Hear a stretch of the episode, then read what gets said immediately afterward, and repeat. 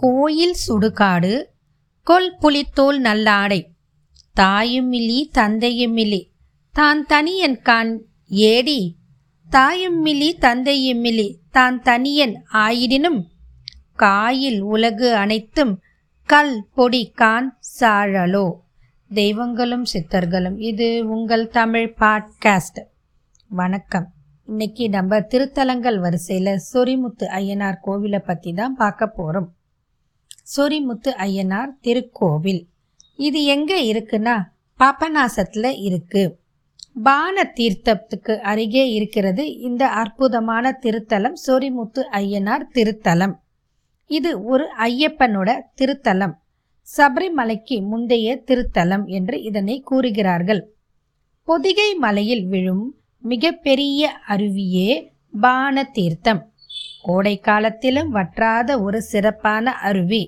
இதை கண்டு கழிக்க மக்கள் அனைவரும் சுற்றுலாவாக இங்கு வந்து போவது இதன் சிறப்பு அம்சம். இது ஒரு மிக புண்ணிய அருவி. காரணம் ஆடி அமாவாசையில் அன்று இங்கு நீராடினால் முன்ஜென்ம பாவங்கள் விலகும் அப்படின்னு சொல்றாங்க. தாமிரபரணி ஆறு பொதிகையில் இருந்து ஓடி வரும்போது சுமார் நூற்றி இருபத்தி இரண்டு அடி உயரத்தில் இருந்து அருவியாக விழுகிறது. இதை பார்க்கவே ரொம்ப கண்கொள்ளா காட்சியாக அழகாக ரம்மியமாக இருக்கும்.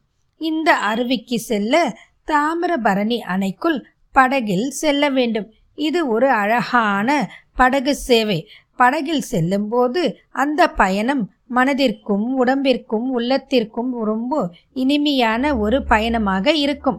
அங்கு சென்று நீராடிவிட்டு மீண்டும் படகில் திரும்பிவிடலாம் இந்த தீர்த்தத்திற்கு இப்படி ஒரு மகிமை உண்டு. இது உடலின் அழுக்கை மட்டும் இல்லை நம் உள்ளத்திலும் உயிரிலும் கலந்துள்ள அழுக்கையும் போக்குகிறது. இந்த அருவிக்கு திருநெல்வேலியிலிருந்து பொதிகை மலையில் உள்ள காரையார் வரை பஸ்ஸில் பயணம் செய்ய வேண்டும். அதன் பிறகு பாபநாசத்திலிருந்து காரையார் வரை மலைப்பாதை பயணம். காரையாரிலிருந்து கவனமாக சுமார் படகில் நூற்றி நாற்பத்தி மூன்று அடி கொள்ளளவு உடைய அணையை நாம் பத்திரமாக இறைவனின் அருளோடு கடக்க வேண்டும். பான தீர்த்தத்தின் அருகே சோரிமுத்து ஐயனார் கோவில் இருக்கிறது. இப்படி ஒரு அற்புதமான சூழ்நிலையில் இயற்கையோடு இருக்கும் இந்த கோவில் பார்ப்பதற்கே ரொம்ப அழகாக இருக்கும். இது ஒரு ஐயப்பனின் திருத்தலம்.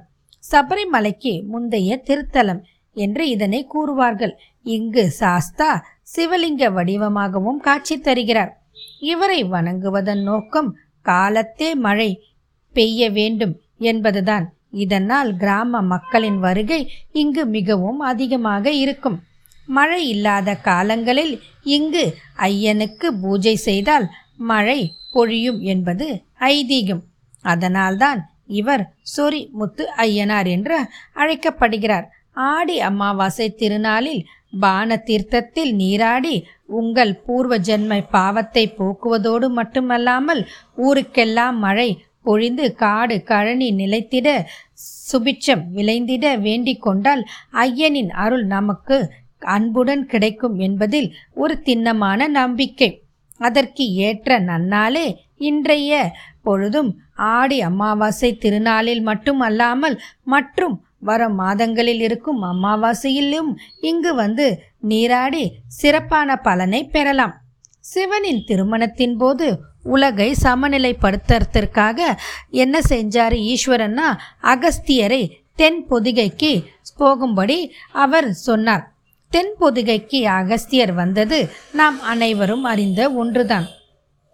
அப்படி வந்த அகஸ்தியர் ஒரு நாள் தாமிரபரணியில் கரையில் தவம் மேற்கொண்டு இருந்தபோது அவருக்கு ஓர் அசரி ஒன்று கேட்டது இப்பொழுது வானில் ஒரு ஜோதி தோன்றும்.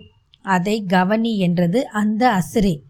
அகஸ்தியரும் கண் விழித்து பார்த்தார். திடுக்கிட்டார். என்ன இது? திடீர்னு அக நமக்கு ஒரு அசிரி கேட்குது அப்படின்னு யோசிச்சார்.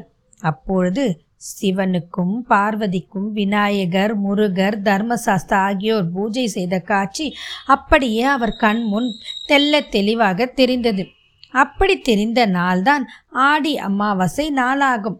மன மகிழ்ச்சி அடைந்த அகஸ்தியர் இந்த தலத்தில் ஆடி அமாவாசை அன்று யார் ஒருவர் வந்து இங்கு நீராடி ஐயனை சேவிக்கிறாங்களோ சொரி முத்து ஐயனாரை வழிபட்டு செல்கிறாங்களோ அவங்களுக்கு பூர்வ ஜென்ம பாவங்கள் விலகி கர்மா தொலைந்து சகல நன் நலனும் கிடைக்கும் என்று பிரார்த்தனை பண்ணி அருள் புரிகிறார். அதனால் நாமும் ஆடி அமாவாசை அன்று இங்கு விசேஷமாக கொண்டாடப்படும் பூஜையில் கலந்து கொள்வோம். முடியாதவர்கள் மற்ற அமாவாசையிலும் கலந்து கொள்ளலாம். இந்த கோவிலை நாம் அனைவரும் சென்று சேவிக்க வேண்டும் என்று கூறி உங்களிடமிருந்து விடை பெறுகிறேன். மீண்டும் மற்றும் ஒரு பதிவில் சந்திப்போம். வாழ்க